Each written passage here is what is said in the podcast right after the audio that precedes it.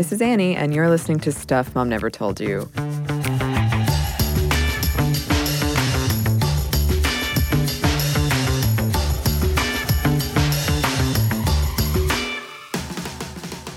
And as we record this, as this is released, it is the holidays.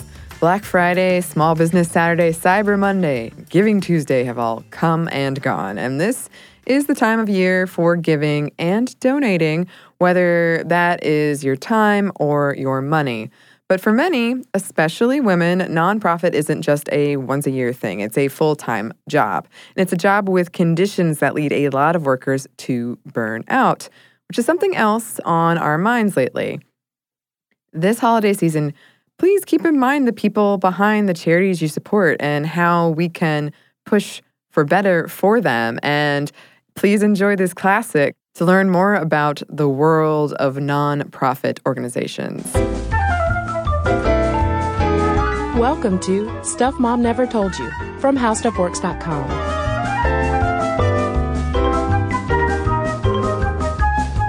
Hello and welcome to the podcast. I'm Kristen. And I'm Caroline. And today we're talking about nonprofit work and philanthropy, partly because as we're recording this, tis the season. Mm-hmm. The holidays are upon us, holiday giving.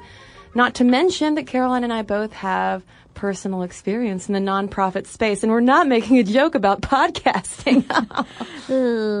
yeah, no, I actually had two back to back nonprofit jobs before I came here, and both were super women dominated. Um, we didn't have a whole lot of dudes, and at both, uh, the upper echelons were also stocked with bunches of women, which, as we will get into, not to spoil the whole show, but um, that that can be pretty rare for for bigger nonprofits that are in charge of lots and lots of millions and millions of dollars.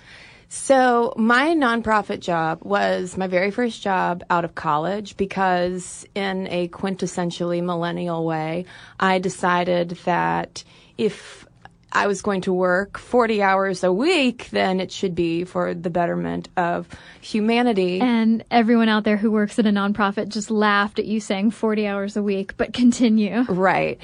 Uh, and I was fortunately working with a terrific team of people, and um, my boss really took me under his wing and was such a kind mentor.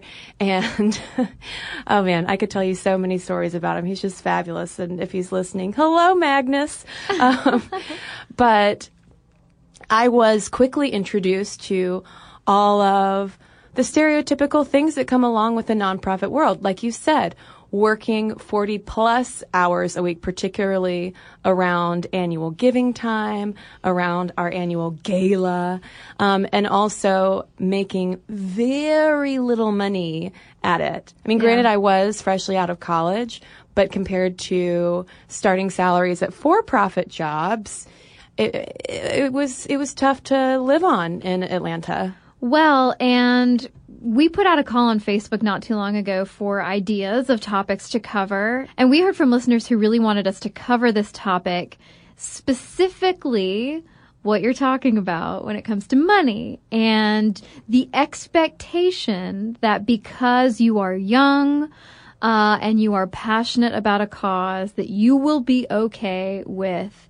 making less money, working crazy hours because of your love for the fill in the blank, whatever it is that your your nonprofit is supporting. And a lot of our our listeners who sent in requests were saying like, yeah, we love what we do, but I mean, we have to live as well. It's a recipe for burnout a lot of times. Totally. I am curious to know whether you, in your, your back-to-back nonprofit jobs, whether you were intending to join a nonprofit, whether you were specifically seeking one out, or if it's just sort of what fell in your lap because there's some terrific nonprofits around here. Yeah, I actually um, the first nonprofit I wound up at was a total accident. Um, but when I had worked at the newspaper, frequently I would tell one of my managers that like I've got to get out of here.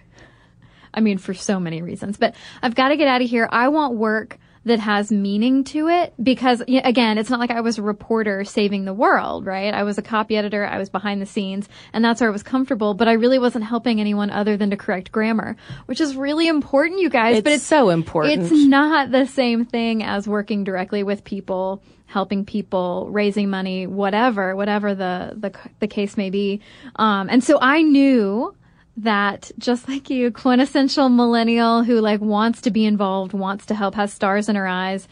Um, I knew I wanted to get involved with some type of nonprofit, but I also was in the thick of the recession when I was at the newspaper.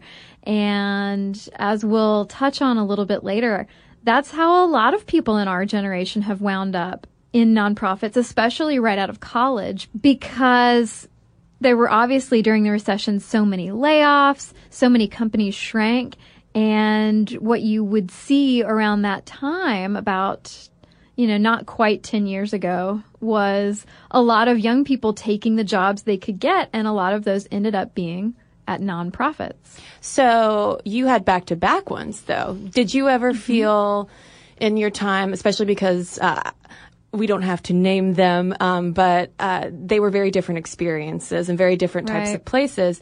With either of them, did you feel like you were making? Did you feel like there was take home value on top of your paycheck of the the good feeling supporting the cause that your nonprofit was all about? Not really. No. Um, well, the first nonprofit was not the kind where you are necessarily helping anyone. Like It a was- social enterprise, Right. It was yes. It was it was not going out and directly helping people. Um, the second nonprofit I worked at was a massive, massive, massive company, and it did not feel like a nonprofit. You know, um, in this political season, you hear people referred to as rhinos, Republicans in name only, and I often felt that I worked at an in Pino, nonprofit in name only, um, because all of the higher ups did drive the BMWs and the Mercedes, and um, had all of the designer clothes and bags. And I would never begrudge anyone that kind of stuff if if they can afford it and that's what they choose to do. But uh, the only time I truly felt that I connected with the people that we were working for was when I actually did interviews and wrote articles about the families and the children. Um, and then that was rewarding because you'd end up speaking with someone on the phone for two hours and crying with them because their child survived cancer, you know? So a little bit of a different situation. And I think that the the larger, as we're going to talk about, the larger of a nonprofit budget that you get, the wider of a gap that you see between the entry level coordinators, say, um, who are freshly out of college, like I was, and your CEO who is wining and dining with wealthy people, partly because that's the way that you drum up money. Yeah. Um, but there are also, you know, questionable issues around that, especially when you look at the gender breakdown of the nonprofit sector. And it is so heavily female dominated up until you get to the upper management where you do start making more money. And um, I even even as someone who had not much, but some experience in the nonprofit world to kind of take all of our research in and contextualize that gender dynamic within all of these issues of burnout and low pay and working however many hours a week that you have to, um, and, and essentially being taken for granted sometimes and it being considered women's work because it's charity uh, is uh, really disturbing, honestly. And before we get into the darker issues of the nonprofit world, why don't we start out with a little bit of history? Yeah, and without going all the way back to the 17th century, because trust me, I could. Invite me to a party, I'll tell you all about it. Um, but let's start uh, in the 19th century. uh, which is a very good place to start because that's when you see the progressive era, right? You start to see more and more people concerned with social issues, health and education issues, and you've got an explosion in these things called voluntary associations. And that's everything from the Freemasons to uh, types of organizations that we've talked about on the podcast before called women's clubs. Basically, uh, these were everything from social organizations to get together to help people um, get into politics to having marginalized groups get together to help one another.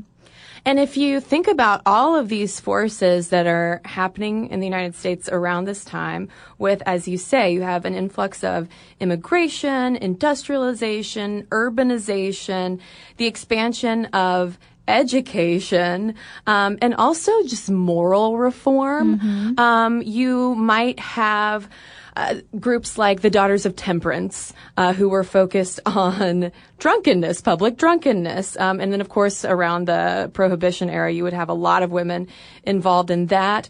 Um, with suffrage, you have the rise of groups like the League of Women Voters. And then when it comes to education, you see women getting together and forming clubs that ran daycares. And across the board, if you look at the focus of women's nonprofit and charitable work, it tends to focus on education, childcare, and women's issues, which makes sense. I mean, because they are, we're focusing on usually the, the underserved. Yeah, and I mean the the percolation of all of these nonprofit organizations and voluntary associations that that started happening in the progressive era really would end up informing um, nonprofit and activist work that we would see in the 1960s, 50s, 60s, and even today, because you would see the establishment of civil rights nonprofits like the Southern Christian Leadership Conference, NAACP, Congress of Racial Equality, Student Nonviolent Coordinating Committee, um, and their activism and advocating directly contributed to the Civil Rights Act of 1964. You also see groups like NOW and NARAL launch, disability rights groups like the National Alliance for the Mentally Ill and United Cerebral Palsy all of these groups, a lot of which still exist, and they're following in the footsteps of these people who were coming together starting in the mid to late 19th century. Um, and, you know, Kristen mentioned the issue of immigration. Uh, also, in the context of the time, you have to think about the fact that we had in this country a lot of Roman Catholic, German, and Irish immigrants who brought their traditions of voluntary action and charitable groups to this country. And they, uh, in their neighborhoods, would launch what one source referred to as a benevolent empire of schools, orphanages, temperance societies, and social welfare groups to help their communities and help look out for each other. Although, of course, like that's not just a European import. If you look at Native American groups and cultures around the world, I think it's a natural human impulse a lot of times for us to get together and help out where perhaps more uh, traditional institutions or governments leave off. Exactly, exactly. Um, which is why you see among marginalized communities, among immigrant communities, and among women, uh, what one source referred to as parallel power structures. You know, the, a lot of these people were shut out of the the traditional, you know, white male power structures of the day. A lot of the for-profit companies, or just being able to work at all. And so you have a lot of these sort of parallel employment and activism tracks running alongside the main economy. Yeah, and it's it's interesting to see how women use this kind of work to sidestep a, a lot of those, even just legalities, like uh, married women not being allowed to own any property mm-hmm. or any money. So um, before that became illegal, um, you see wealthier women in particular being really drawn to forming charitable organizations because they could actually control the money in those situations. Or kind of on the flip side of that, a lot of even earlier charitable work by women centers around uh, religious groups and nunneries. Right. Because again, that's the only way that they can have more uh, more independence and say is by essentially like getting away from dudes. Except for like God, dude. Thank God the bicycle was invented, right? Ride right away from those dudes to your nonprofit work. To your convent. But you also see during this time too, it's not just that more groups are emerging. It's that the existing groups and the new nonprofits start becoming more organized. They develop uh, national level organizations with state and local chapters. You know, you especially see this, speaking of churches, you really see this with uh, different Christian denominations.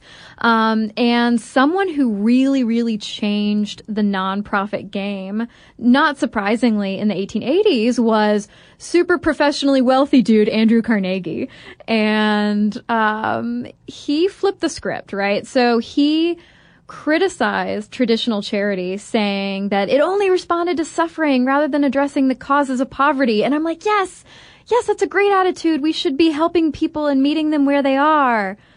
Oh, but he felt that it was because a lot of charitable giving only work to encourage the slothful, the drunken, and the unworthy. So that sounds a lot like our podcast a while back on welfare and Yeah. those progressive era concepts of bootstrapping and moralizing And- poverty. des- the deserving poor. Right, exactly. And and I bring up Carnegie not because we want to dedicate a whole podcast to him, um, but more because it is important to note that in the history of voluntary associations, charity, and nonprofits, it took very, very, very wealthy men like Carnegie, men who were making their millions off of banking and railroads and things like that, mining, um, these new booming industries in our country, the new giant billionaire, millionaire type people, it took them to sort of change how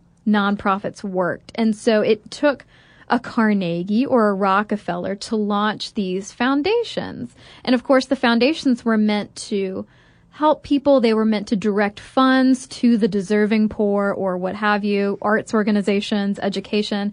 Um, they were also a good way to protect yourself from taxation, which would definitely come into stark relief about 30 years after Carnegie uh, started his foundation. But you know, there's all of these big men, these railroad guys, these oil guys who are launching these early foundations, but there are some really incredible uh, early lady foundation starters. Many of them have some problematic sides to them. They were, for sure, products of their progressive era existence. Um, but one that jumped out to me because she was literally named alongside John D. Rockefeller uh, was Margaret Olivia Slocum Sage, and she started a foundation to address social welfare issues. Now, Sage is super impressive, right? So, in addition to being incredibly wealthy, she grew up in a very conservative family and attended the Troy Female Seminary because why wouldn't our wealthy child from our wealthy family be educated? But the side effect of going to the Troy Female Seminary was that she was like, oh, women should have rights. Because that tends to happen when you educate your ladies. And the Troy Female Seminary actually quietly advocated financial independence for women through education. And so Margaret gets all of these kooky ideas to try to do whatever she can to reform women's role in society. And so she starts out as a teacher once she graduates, which is of course one of the only opportunities open to women to participate in the mainstream economy. And in the meantime, she's frequently volunteering. She's like so rich and has all of these doors open to her in life. And she's left and right turning down marriage proposals. She just wants to volunteer. And uh, she finally marries, though, this railroad baron, Russell Sage, at the age of 41. She's 41 or he's 41? She's 41. oh man. I She's know. practically dead according to uh, women's age at that time. Practically, yeah. But here's the interesting thing about her, right? So, um, she's married to Russell for 40 years. He kicks the bucket, leaving her the single largest taxpayer in the entire country because she has so much freaking money. She has a quote from after her husband died, and that is, I feel like I can finally live. So at like 80 years old, Marge launches the Russell Sage Foundation uh, with the equivalent of like a billion dollars today. And uh, it's still active. Oh yeah, I I remember the Russell Sage Foundation from the nonprofit I worked for. Yeah. Uh, now Sage, you know, I, have said problematic a couple of times now. She did advocate things uh, that reminded me a lot of P. Schlaf, Phyllis Schlafly, uh, conservative traditional femininity. Even though she did work outside the home um, and was big on the idea of women earning their way. Um, she also advocated stripping lands from Native Americans oh. to give to the whites. So she was not without her failings. Well, hopefully the Russell Sage Foundation continues to make up for uh, her racism. Let's just call it that. One would hope. Um, we also have to shout out, though, a few other women who use their money for good. And this, I mean, you got to remember too that like this is such a new thing yeah. of women being able to kind of throw their philanthropic weight around. And in the mid 19th century, if we head over to Hawaii, yes, Hawaii. Hello, Hawaiian listeners. I know you're out there and I love your state, as I say anytime we get to talk about Hawaii. So Bernice Pauahi Bishop was a Hawaiian noblewoman and philanthropist, and she endowed schools that still exist. So I'm curious to know if any Hawaiian listeners uh, have heard of her. Um, she was the leader in charitable organizations like the Strangers Friend Society, which helped sick travelers, which I could have used when I was uh, stuck on a boat in China with a horrible food poisoning a couple years ago. And she headed up the Women's Sewing Society, which provided clothes for the poor. And there were a lot of similar societies where women would get together and use their needlework and handicrafts to make blankets or uh, clothes, or even during the Civil War, making uh, bandages mm-hmm. for people. So women, you know, using the tools that they had, which a lot of times were their hands to make the world a better place. Yeah, and then as now, it was so important to have a great partner, right? And so when Bishop died of breast cancer in the late 1880s, her husband, who was super rich, started the first bank in Hawaii, which is still like the biggest bank in Hawaii. And that, I hope that's what it's called. Just the biggest bank in Hawaii. biggest bank in Hawaii. Um, it's so big. Uh, he continued all of her philanthropy. Nice. He knew how important helping children, educating children, providing for those less fortunate was. And so he continued to help her uh, educational foundation thrive, which I, I just love it. Well, you also gotta love old Catherine Drexel. I mean, this woman was a real powerhouse, uh, both financially and also in the work that she did. So she was around in the late 19th century, and in case you were wondering, she was a Drexel of the Philadelphia Drexels. Very important. So, uh, like we mentioned earlier, one way that women found independence, ironically enough, was through uh, becoming a nun. And so Catherine becomes a nun and then she establishes missions in the South and West United States to educate and provide for African Americans and Native Americans. She also establishes orphanages, schools, and vowed not to, quote, undertake any work which would leave to the neglect or abandonment of those groups. So it sounds like Drexel less problematic than Sage. I think yes, I think she is generally less problematic than than a Margaret Sage. And um, basically, her story is so fascinating because everybody in her life was like, Katie, Katie, you're too rich, you're too beautiful, you can't become a nun, you can't hide yourself away like that, you've got to stay out in society. But when she was younger and was able to travel because her family was so disgustingly rich, the girl could travel. And she went out west and she saw what essentially white people had done to American Indians, saw the poverty, the alcoholism. She saw what was happening to African Americans who were not provided for if they had either escaped slavery or had been freed and had no basically communities of support. And so she was basically like, I'm going to grow up and I'm going to help people however I can.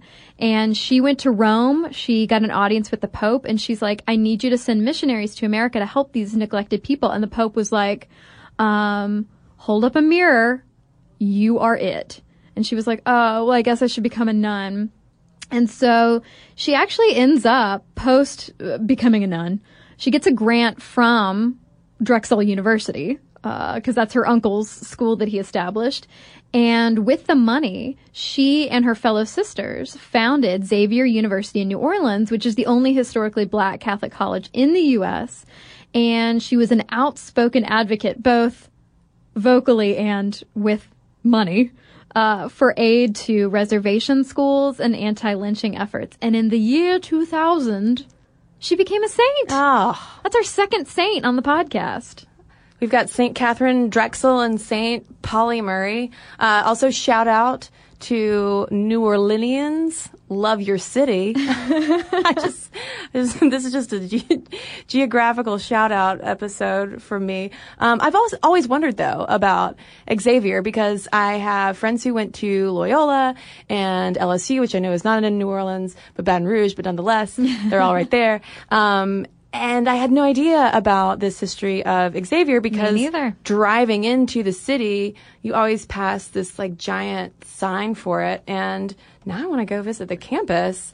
Um, around the same time, though, we have Mary Elizabeth Garrett, and her story reminds me of Monopoly because she was the daughter of the B&O Railroad president.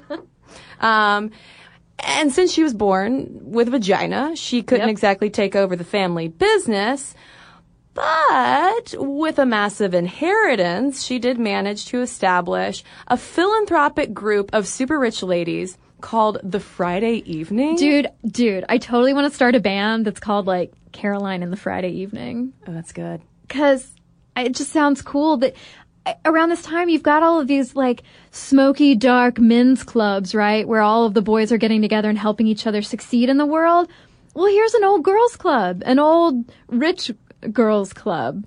Well, and think about um, our episode on uh, International Women's Day and the labor reform movement and how women, well-heeled women like a Mary Elizabeth Garrett and her Friday evening friends would go out in their furs and fancy cars and things and would sort of buffer, serve as a barricade for all these um, working class people who would be striking for union rights and you know, doing what they could because the police, of course, were not going to come after and arrest a Mary Elizabeth Garrett.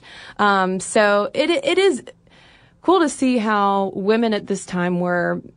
Yes, they were born into massive wealth, but you do have some of them who were using it not just to buy fancy new dresses. Well, and what's so wonderful, you know, we mentioned that women and generally, you know, communities who were marginalized had to create these parallel or alternative power structures. And the thing that comes with money is that you can get people to do what you want. And if you have a progressive outlook, frequently that can mean paying people to be inclusive. It becomes in their best financial interest to no longer be jerks. And so Garrett uh, provided hundreds of thousands of dollars to Johns Hopkins University to help establish its medical school on the condition that they admit women. Yes, that is the way you use your influence. And there was a quote from one of the higher ups at the medical school from the time, and he said something along the lines of, I so enjoyed being bought. Uh, basically, it, it worked out for everyone. You get to have a prestigious medical school, and women get to be educated to be doctors. Now, someone who was not born into wealth, but who worked her way up was Sarah Breedlove, better known as Madam C.J. Walker, who in 1916 launched the Madam C.J. Walker Benevolent Association. And in case you aren't familiar with Madam C.J. Walker, she built uh, a, a, hair care empire um, focusing on African American women's hair. And in the process, she became America's first self-made female millionaire. Um, but she also knew that giving back and reinvesting in communities was good business. So she was kind of setting up what would be the predecessor to like corporate responsibility departments now at, at bigger businesses and corporations. Yeah, she knew that she could help people and she felt that she had a responsibility to do so. But she was no, she was a smart cookie. Oh yeah, I mean, well, and, and also knowing too the importance of investing in black communities in particular. So with her benevolent association, she trained and employed women in the U.S., Caribbean, and Central America. And just across the board, she was a huge philanthropist and advocate for African Americans. And I mean, it wasn't only, you know, uh, the importance of just investing in communities and the return that you would get on that from, you know, the, the uplift, the general uplift, but also some good PR, you know? Totally. She was, uh, you would imagine that someone who reinvented herself as a Madam C.J. Walker knew the power of PR. And at this point, we have to take a leap in time to look at our modern nonprofit landscape, which we're going to do when we come right back from a quick break.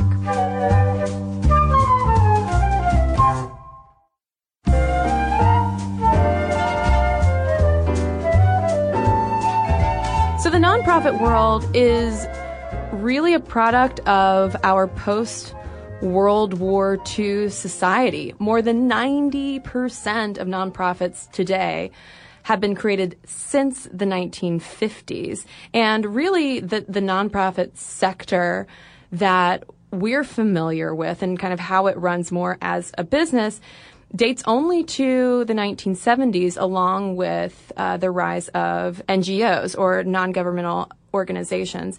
And it is the fastest growing type of organization in the world. How about that? well, so, you know, I mentioned earlier with Andrew Carnegie and foundations, I, I said something along the lines of it's a good way to avoid taxes. Well, the origins of that, and I'll, I'll, go through this kind of quickly so we can get to the good gender stuff. Uh, that that could be the alternate name of our podcast, by the way. good gender stuff, or bad gender stuff, yeah. depending. So, in the wake of the Great Depression and leading up to World War II, you've got FDR, who's super steeply progressive income and estate taxes prompted the very, very wealthy in this country to find ways to avoid taxation through large scale charitable giving. I mean, you see foundations like Carnegie's, but also like the Ford Foundation exploding. And, and I do not mean to say that our charitable foundations in this country or in this world uh, are awful and have terrible motives and things like that. Obviously, groups like the Ford Foundation do incredible work. I'm simply giving you a, a little bit of an explainer as to why we saw leading up to World War II sort of this explosion. And post World War II, you've got the massive growth of government, uh, public sector subsidies, of charitable giving. Um, all of these things are stimulating the growth of nonprofit enterprises even more. And so by the 70s, a massive chunk of nonprofit revenue was direct from the government thanks to grants and contracts and vouchers like the GI Bill. So basically, the impact of all of this is that, again, you see a massive rise in nonprofit organizations because essentially they're doing a lot of the work on the ground that the government can't or won't. They're almost like contracting it out to a lot of these nonprofits to handle a bunch of tasks. So in 1980, Reagan comes in and is president and he's like, whoa, whoa, whoa. this, the government's way too big. There's way too much spending and the line between public and private is way too blurry. But you've got to keep in mind that nonprofits were dependent on all this government money. So all of a sudden you have these organizations becoming less responsive to community and client needs because they have a lot of their funding dry up from the government. And so they have to become more businesslike and they have to bring on more professional nonprofit managers to basically manage this newly complicated funding environment. Oh gosh. And whenever we hear that word professionalize, mm-hmm. it usually means men in suits taking the highest paying jobs. Yeah, that I mean I think that, that that's like an excellent point to lead us right off the diving board and into the gender pool. Oh, let's go. Let's cannonball right in belly flop right, right on into this gender pool. So it should come as no surprise to our fair listeners that women make up a bulk of the nonprofit workforce. But did you know, I didn't realize it was this high, that on average, women, according to one 2012 study, make up on average 75% of the nonprofit workforce. And when you break, break down those rank and file numbers, it's really interesting. I didn't really expect this, but the bigger the organization is and the more money it controls, the fewer women percentage wise are in the organization. So at smaller nonprofits, women are 82% of the workforce. At mid-sized groups, they're about 74. But when you hit the big um, nonprofits, the ones that control like 25 million plus, women make up just 59% of the workforce. Still not a minority, but still a lot less than those smaller nonprofit organizations. I am so not surprised because it follows this general pattern of money where mm-hmm. smaller nonprofits basically that's not even yeah still have a smaller headcount but we're really talking about your budget so at the teeny tiny nonprofits you are not making uh, often you might not even be making a living wage whereas if you are working in a massive nonprofit you, it's possible to make decent money. And so I would imagine that that uh, entices more men into the ranks. Not to say that um, guys are only out for you know the money and not for the causes, but I mean it just fits in with this broader pattern that we see in the yeah. nonprofit sector and other sectors like uh, teaching. Mm-hmm. Well, you know when you talk about the higher ranks and people rising to the top. Uh, 57% of women who are in the nonprofit world do aspire to reach that CEO level.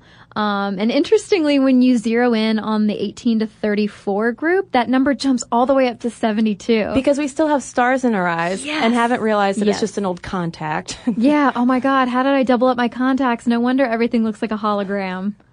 Um, yeah, that's exactly it. Because you, stereotypically or or statistically perhaps have not reached that burnout level yet. Um, and so when you dive into why women want to be CEOs, particularly in the nonprofit world, uh, frankly, I mean, one thing that should be so painfully obvious is like, hello, they have role models and mentors. Yeah. Just by virtue of the fact that the industry as a whole is so female dominated, you can easily see in a lot of these nonprofits women who are running them or at the top uh, or are managing things and in control of stuff. Do you like how vague I'm being? Um, but basically, you have foot footsteps to walk in. Absolutely, and uh, you also have this perception of work life balance because, you know, we millennials, we love our flex time and paid holidays. I was surprised though to see that nonprofits tend to offer longer vacation packages that has was was not my experience but um that was not mine either people in the nonprofit world maybe there there are maybe, maybe there are sectors within the nonprofit world because it is massive yeah. obviously um, that that might be the case. I would imagine though if you're in a mid-sized down to more of a grassroots organization there's very little time to take off. Yeah because well i imagine you're wearing more hats Right. Literally, if you're working at a hat nonprofit. Right, but both literally and figuratively. um, and of course, a lot of those perks, though, do frequently come at the expense of um, making a lower salary. But what an interesting side note I came across is that according to research, women in the nonprofit realm who are over 55 are way more comfortable asking for raises compared with younger women. Not surprising, but just an interesting side note that with experience and burnout comes basically the the cojones to be like, no, you're you're going to pay me more money now. Well, and it it might also be that their uh, their starry-eyed dreams uh, have worn off a bit because um, it is another millennial uh, value, as I experience, to be attracted to the nonprofit sector because you want to work for a cause that you are passionate about. And thankfully, we are seeing universities developing degree plans for nonprofit management and social entrepreneurship to outline more of a direct path. But the problem is, if you are starting out, or even just not starting out, if you are still in like an entry level position, because I know women that I worked alongside at my nonprofit who were there for years and still making next to nothing. Mm-hmm. Um, you you get into a cycle that is completely dependent on obviously donations and foundations and uh, very relevant to our recent recession, government funding. And so during that time when a lot of budgets, especially government funding, just dried up, you get locked in this cycle of having no budget, but it's not like the mission goes away. And you have to, in order to apply for grants and to grow your nonprofit and expand your mission, those uh, grantees and philanthropic organizations and foundations want to see the evidence of your work in action. But if you don't have the money to do it, then how are you going to do it? And so what you do is you have employees who are doing a lot for not a little, and you can get away with that, so to speak, the most with younger employees. Right, because it's the whole attitude that is especially prevalent in the nonprofit world of paying your dues. You're young. You're, you are starry eyed and we're going to take advantage of you until we suck the soul out of your body. There's just the expectation and nonprofit people, I want to hear from you if it's worse in some areas, better in others, if you've experienced this expectation that you will give 150% until you are just sucked dry and will step down. Now I do, I do want to say that it's, it's not all terrible. This is also reminding me of uh, a little reunion that I had with my old nonprofit um, managers and coworkers last year, and I was so thrilled to see one of my. I guess she was more. She was more of a, a manager when I was working with her, and she's now working at a very household brand nonprofit that all of you listening have heard of and she loves it. Oh, she good. loves her job so much. And part of it is just what she's doing in donor relations really fits her personality. Yeah. But also, I mean, she, this woman is just an embodiment of integrity and she has been blown away by how well such a large organization is run. So it can be done in the right way, but also too, I mean, I, I wonder, and nonprofit people, again, you know, we totally want to hear from you because I wonder if it is harder if you are a mid-sized to smaller organization because someone who is like an A-list nonprofit, they're going to just have bigger budgets. So I wonder if there's more more room for more salaries and perks. Right. And and you and I read an Atlantic article that discussed the Department of Labor updating its overtime rules. Um, and basically it doubled the threshold for guaranteed overtime pay from 23,000 to just over $47,000. And while there was a lot of pushback from companies in general in our economy, um, the article outlined how some of the largest protests came from the nonprofit sector because they basically were like, what you're doing in making us pay our employees more and cover their overtime is you're taking money out of the coffers to go support the cause. But there were plenty of other nonprofits who stepped up to sign a letter essentially saying, sure, but it is high time that we valued our employees, the people who are out there doing the work, helping people. It's time that we show that we do value them as well. Right, because what you're talking about right there are your lowest paid workers. Mm-hmm. So what the subtext of protesting that is saying like, hey, we we need our lowest paid workers unpaid work. And it's like, well, where's the line? You know? So no wonder you tend to have high turnover in the nonprofit sector and incredibly high rates of burnout, which also um, our episode with Emilie Aries talking about bossed up and burnout would probably be a good follow up. Yeah. To uh, to this one, And it makes sense that the women who don't aspire to those CEO positions, then most of them blame it on the time commitment required and the stress involved in leading a nonprofit. Not everybody wants to take that on, and I totally get it. Uh, but when it comes to leadership, the CEO level stuff, the executive director level stuff, um, men are the ones who tend to be at the tippity top of the very top. And we see this in education. We see it in library sciences. We see it in social work, which we are doing an episode on next. Men make up 79% of CEOs at large organizations with budgets over $25 million. 79%. And compare that 79% to the fact that women make up 59% of the total workforce at those larger nonprofits. And it's not just a salary issue. A 2014 poll found that female nonprofit workers uh, sense a gender bias. Yeah, 44% of women nonprofit workers think that their organizations favor men over equally qualified women for those chief leadership positions. And at those big $25 million plus uh, nonprofit organizations, 40% of women said that their organizations didn't put as much effort into identifying and soliciting affluent women as it does men, which is really strange to me and not something I'd thought about. But it's it's a huge mistake. Uh, Deborah Mesch, who's the director of the Women's Philanthropy Institute at Indiana University, uh, says that when you when it comes to people running these huge nonprofits, looking at their donors, women are not considered to be major donors or decision makers the way men are. And she said, actually, guys, uh, women tend to be much more loyal donors than men, and they are often better at asking their network. This goes back to the Friday evening girls.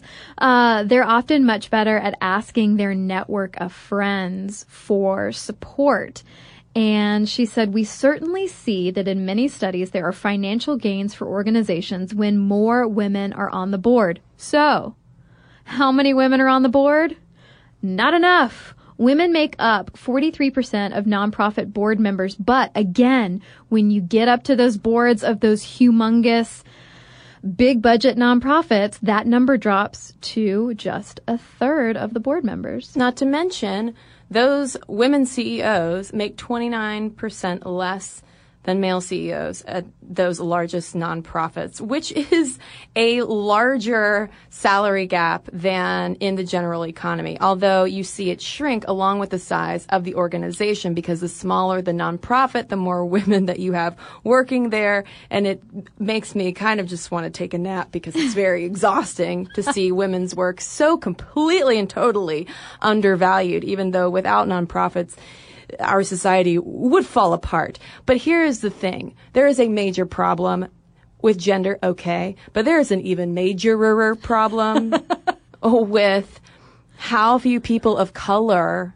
are in those power positions on those boards and running nonprofits. Yeah, Derwin Dubose and Ruth McCambridge both wrote about this over at Nonprofit Quarterly, and they cited a 2014 BoardSource study uh, that found that 80% of nonprofit board members and 90% of board chairs were white, uh, as were 89% of the executives. Nearly a third of the nonprofit boards they looked at lacked a single person of color. And the thing is, those numbers really haven't changed much in like 20 years, despite the fact that you have so many nonprofits out there who say, yeah, diversity and inclusivity are our core values. And they talked to people of color who actually existed at some of these organizations. And more than 60% said that they felt excluded from power within their organization. And 13% reported experiencing tokenism. And as research from the Annie E. Casey Foundation highlighted there is a major disconnect between the lack of diversity in who is running and controlling the purse strings of these nonprofits and the fact that at least 60% of nonprofits are directly serving people of color. So if you aren't having that kind of representation on your boards, staff, or leadership team, not to mention your volunteers, people of color end up as passive recipients rather than active partners. And oh, this is reminding me so much of Issa Rae's new show. Oh my God, I was just going to say that. on HBO. It's called Insecure, and she works at one of these quintessentially white smaller budget nonprofits and she's the token black person. Yeah, because we're gonna work. help. We're gonna help the urban youths.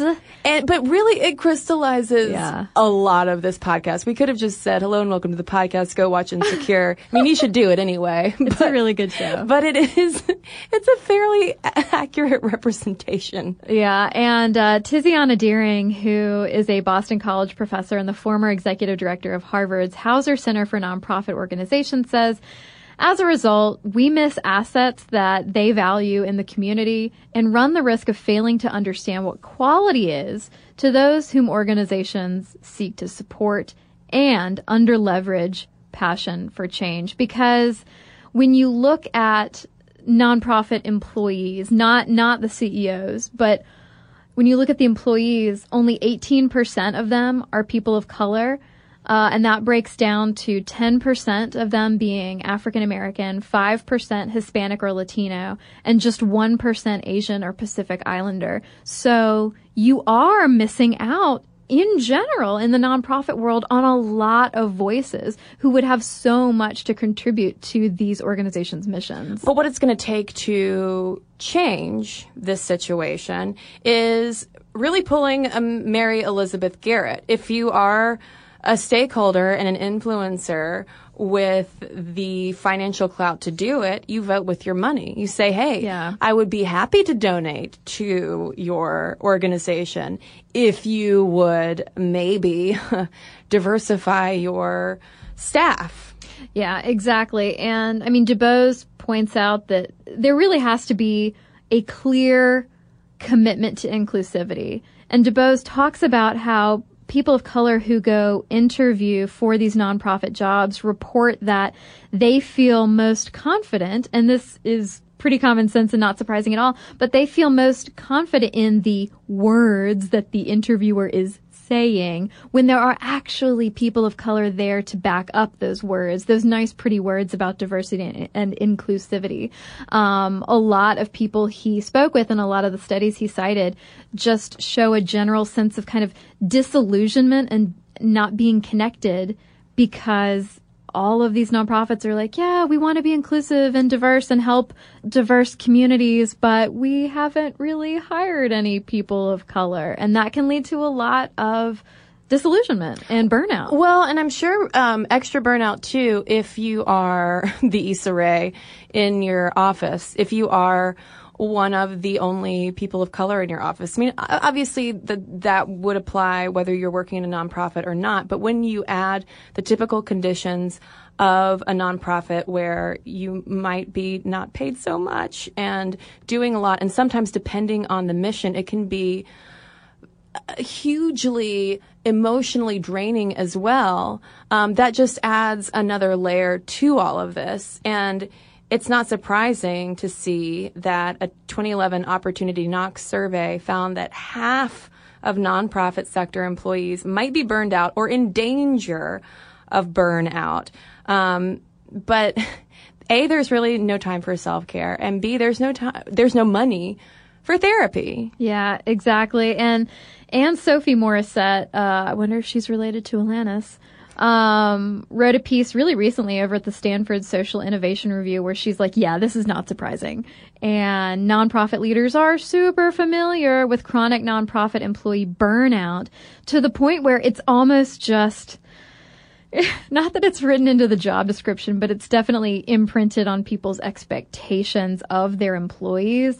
Uh, and she says, you know, the usual tips are to take vacation, know your boundaries, let go of the need to do it all. But she has some more advice from Third Sector Today that she cites, uh, which is basically like it's kind of depressing advice. Um, she says you need to know when to leave. Set a firm end date for your work with any one organization. Recognize the feeling of burnout creep and leave before you end up freaking out, flipping over a table, and burning bridges. Uh, she says, "Hey, you know, on the on the upside, this makes room for people with fresh ideas and allows you to return if and when you feel refreshed and ready to take it all back on." And listen, I will add something else to that from my own experience. If possible, find your allies who can help maintain that awareness of what's going on. And, and I'm talking about maybe, yes, like signs of your own personal burnout creep, but also signs that the nonprofit is not really treating employees in the way that it should be. So go ahead and get out when you can. And in fact, that is what my boss, who mentored me in a lot of ways, did for me at that nonprofit job. He said, listen, you know, this mission that we're working on is incredible, but I think that you would be best served if you go because you know the hammer's going to come down at Oh. some point. Um, and I am still thankful to him to this day because that's how I ended up ultimately in this podcast studio. And to that end, Morissette advises nonprofit leaders on how that they can make a big difference. Um, you can offer that moral support, yes, but if you can pay people more and provide perks, that's huge. But I feel like that's so much easier said than done in the nonprofit realm. I mean, because too, there's that issue of the lines being blurred between employees and volunteers, mm-hmm. and you often ending up being treated like a volunteer and not being paid for the work that you're doing. or treated like family. So when it's time to ask for a raise, you, things get really uncomfortable. Yeah. Because you feel like you're being rude to a friend or, or something like that. or taking money away from your mission. Right. Let's say your mission is helping kids in some way. It's like, well, we would give you more money, but what about the kids? And of course, the kids need help too. But um, if half of your sector are burned out, that's that's not going to help the kids at the end of the day. Right. So I am wondering what people listening to this who are who are in that sector um, have experienced. Um, and one gender dynamic that we didn't get into is in more of the startup realm, where it's more acceptable uh, gender norm wise for a young woman to start a nonprofit than to start a for profit startup. Um, this is actually something that Emilie Aries of Bossed Up writes about her intent to start specifically a for profit enterprise simply because that is her vision and her goal. And you know, she didn't want, uh, doesn't care to be steered into what is considered, you know, a more appropriate realm. You know, just go go the nonprofit route. You know, women are more likable when they are leading nonprofits than when they're leading businesses. Why is that the case? And why is it totally cool that this overwhelmingly female dominated sector is uh, borderline exploited a lot of times? Exactly. You're just expected to work for the passion of it. Yeah. And I mean, and these are broad sweeping Oh, statements sure. to make about a massive sector. Um, but yeah, there, there's some, there's some major issues going on behind the scenes of all of that terrific on the ground work that nonprofits are doing. So with that, since you have so much time, people who are working in nonprofits, right. write us a letter. Uh, no, but sincerely, we want to hear from you. Um, if you volunteer with nonprofits or if you work in the sector or if you have uh, benefited from services, we would love to hear all of your perspectives on this. Momstuff at howstuffworks.com is where you can send your letters. You can also tweet us at momstuffpodcast or message us on Facebook. And we've got a couple of messages to share with you when we come right back from a quick break.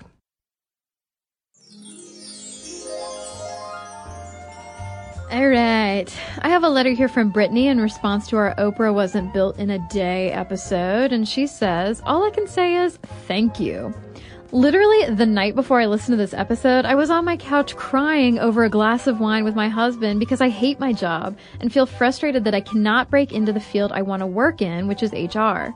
The frustration came because as I was reading through literally hundreds of job postings, it became increasingly clear to me that I was not qualified for these jobs despite my bachelor's degree in business and my human resource management certificate. Enter Sminty. Quote, women don't apply to jobs until they feel 100% qualified, whereas men will apply when they feel only 60% qualified. Wow. I rewound the podcast twice to listen to that again. In that moment, I had an epiphany. I constantly feel overqualified and bored at any job I have. No wonder. Considering I apply to jobs that I'm already completely qualified for, so within two months I am bored out of my skull. Since listening to the episode, I have applied to HR jobs that I am 60 to 80% qualified for. I also taped a piece of paper to my bathroom mirror that reads, Oprah wasn't built in a day. Great reminder every morning to just keep going. Thank you for your awesome podcast and for inspiring me to go after my dream job. Brittany! Oh, Brittany. Now we're going to be cl- crying into a glass of wine. I'm so happy for you. And girl, let me tell you, that 60% versus 100% thing lit a fire under me too. And I am so happy for you. so I have a letter here from Alyssa about the same episode. And she writes, Oprah wasn't built in a day. Seriously, could not have come at a better time for me. I'm in my first semester of grad school, working on my Master of Library Science. Shout out to your librarians episodes. And I've had a rough couple of days academically. I goofed pretty majorly on two different assignments, and I definitely had a cry myself to sleep, want to give up moment. Listening to your podcast, I totally related to everything you talked about. I have always been internally motivated and done well academically. Failure is not something to which I am accustomed. This episode was exactly what I needed to realize that it's okay to mess up sometimes. It was just two assignments in a two year program that I'm super excited about. Life goes on. Just as Oprah wasn't built in a day, neither is a master's degree. Oh, thank you so much, Alyssa. I'm so happy that it came at the right time for you. And you know what, Caroline? I'm just glad you bought that T-shirt that says Oprah wasn't built in a day because I think you have started a movement. Oh, Tease in the Trap have helped start a movement. I love that T-shirt, and I'm so glad that sentiment resonates with all of you. And if you have a letter to share with us, momstuff at howstuffworks.com is where you can do it.